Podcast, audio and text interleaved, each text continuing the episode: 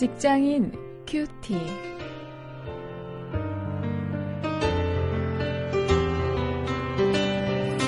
여러분 안녕하십니까? 3월 12일 오늘 마태복음 11장 28절부터 30절 말씀을 가지고 오늘은 안식을 주제로 말씀을 묵상하십니다. 예수님의 안식 학교 초청장 이런 제목입니다.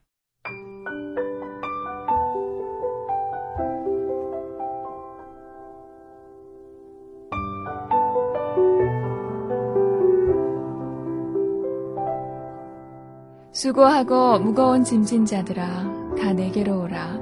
내가 너희를 쉬게 하리라. 나는 마음이 온유하고 겸손하니 나의 멍에를 메고 내게 배우라. 그러면 너희 마음이 쉼을 얻으리니 이는 내 멍에는 쉽고 내 짐은 가벼움이라 하시니라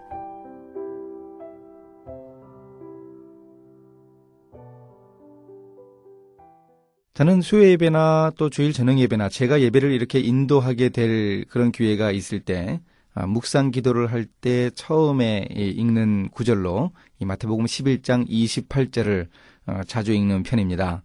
수고하고 무거운 짐진 자들아 다 내게로 오라.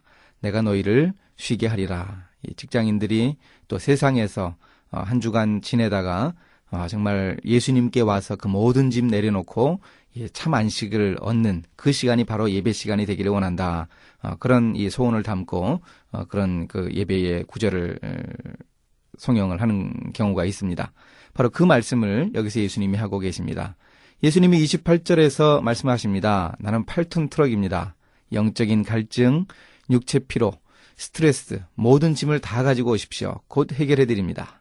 예수님은 어떤 짐을 진 사람이라도 불러서 이렇게 안식 학교에 입학을 시키려고 하는 교장 선생님입니다. 바로 그분이 예수님입니다.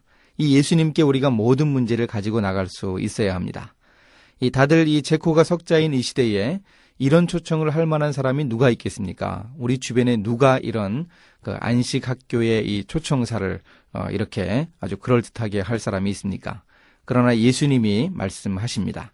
바로 내가 너희를 쉬게 하리라 이렇게 말씀을 하십니다. 자, 그럼 이런 참다운 안식은 어떻게 올 수 있습니까? 29절, 30절에서 어, 예수님이 그 학교의 교훈이고 또 그 학교의 커리큘럼에 대해서 말씀을 해 주고 계십니다.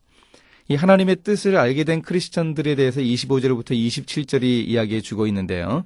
그 하나님의 뜻을 알게 된 크리스천들은 예수님을 스승으로 모시고 살아야 합니다. 어, 여기서 이 어, 너희는 어, 내 멍에를 메고 내게 배우라 이런 말씀을 예수님이 하시는데 이 멍에를 맨다는 이 표현이 바로 이 히브리어에 있어서 사제 관계를 표현을 해 줍니다. 이 스승이 주는 그 멍에를 제자가 맨다는 것이죠. 그 유대인들은 그동안에 그 율법의 멍에를 메고 살아왔습니다. 하지만 이 진정한 자유와 안식을 누릴 수 없었습니다. 그 율법으로는 말이죠.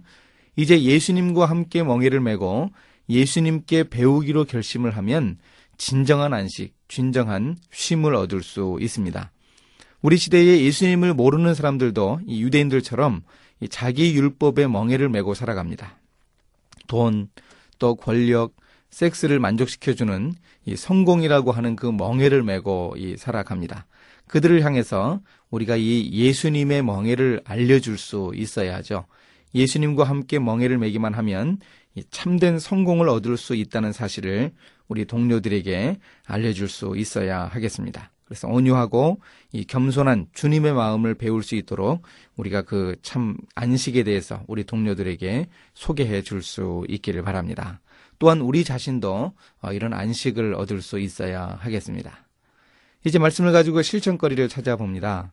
이 참된 안식은 예수 그리스도의 구원을 통해서만 얻을 수 있다는 이 귀한 사실을 우리가 다시 한번 기억할 수 있어야 하겠습니다. 예수님의 이 귀한 초청장을 안식학교 초청장을 전해줄 사람이 누구인가 오늘 한번 어, 내가 누구 우리 동료 누구와 이야기를 나누어 볼까 그 사람을 한번 좀 결정을 해서 어, 우리가 기도하면서 좀 준비해 볼 수 있기를 바랍니다. 이제 함께 기도하시겠습니다.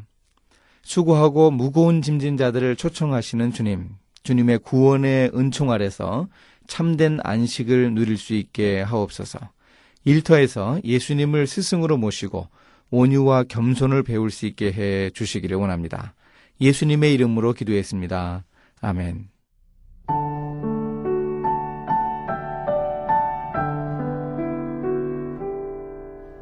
미국 서부 개척 시대의 이야기예요. 금광을 찾아 사람들이 캘리포니아로 몰려들 때 많은 사람들은 더 많은 금을 빨리 캐기 위해서 하루도 쉬지 않고 말을 달렸습니다. 시간이 지나면서 말들이 지쳐 쓰러지고 사람들도 점차 병이 들어 목적지에 이르지 못한 사람들이 있었죠. 그 후 청교도들이 복음을 전하기 위해 서부로 갔는데 그들은 여행 중에도 주일이 되면 푹 쉬면서 하나님께 예배를 드렸습니다. 근데 그들은 미국 서부를 개척한 프론티어로서 자리매김할 수 있었고 오늘날 미국의 성공의 초석을 놓을 수 있었습니다. 일터에서도요, 일만 열심히 한다고 능사는 아닙니다. 예수님을 통해 오늘 우리 시대에 필요한 참된 안식을 배워봅시다.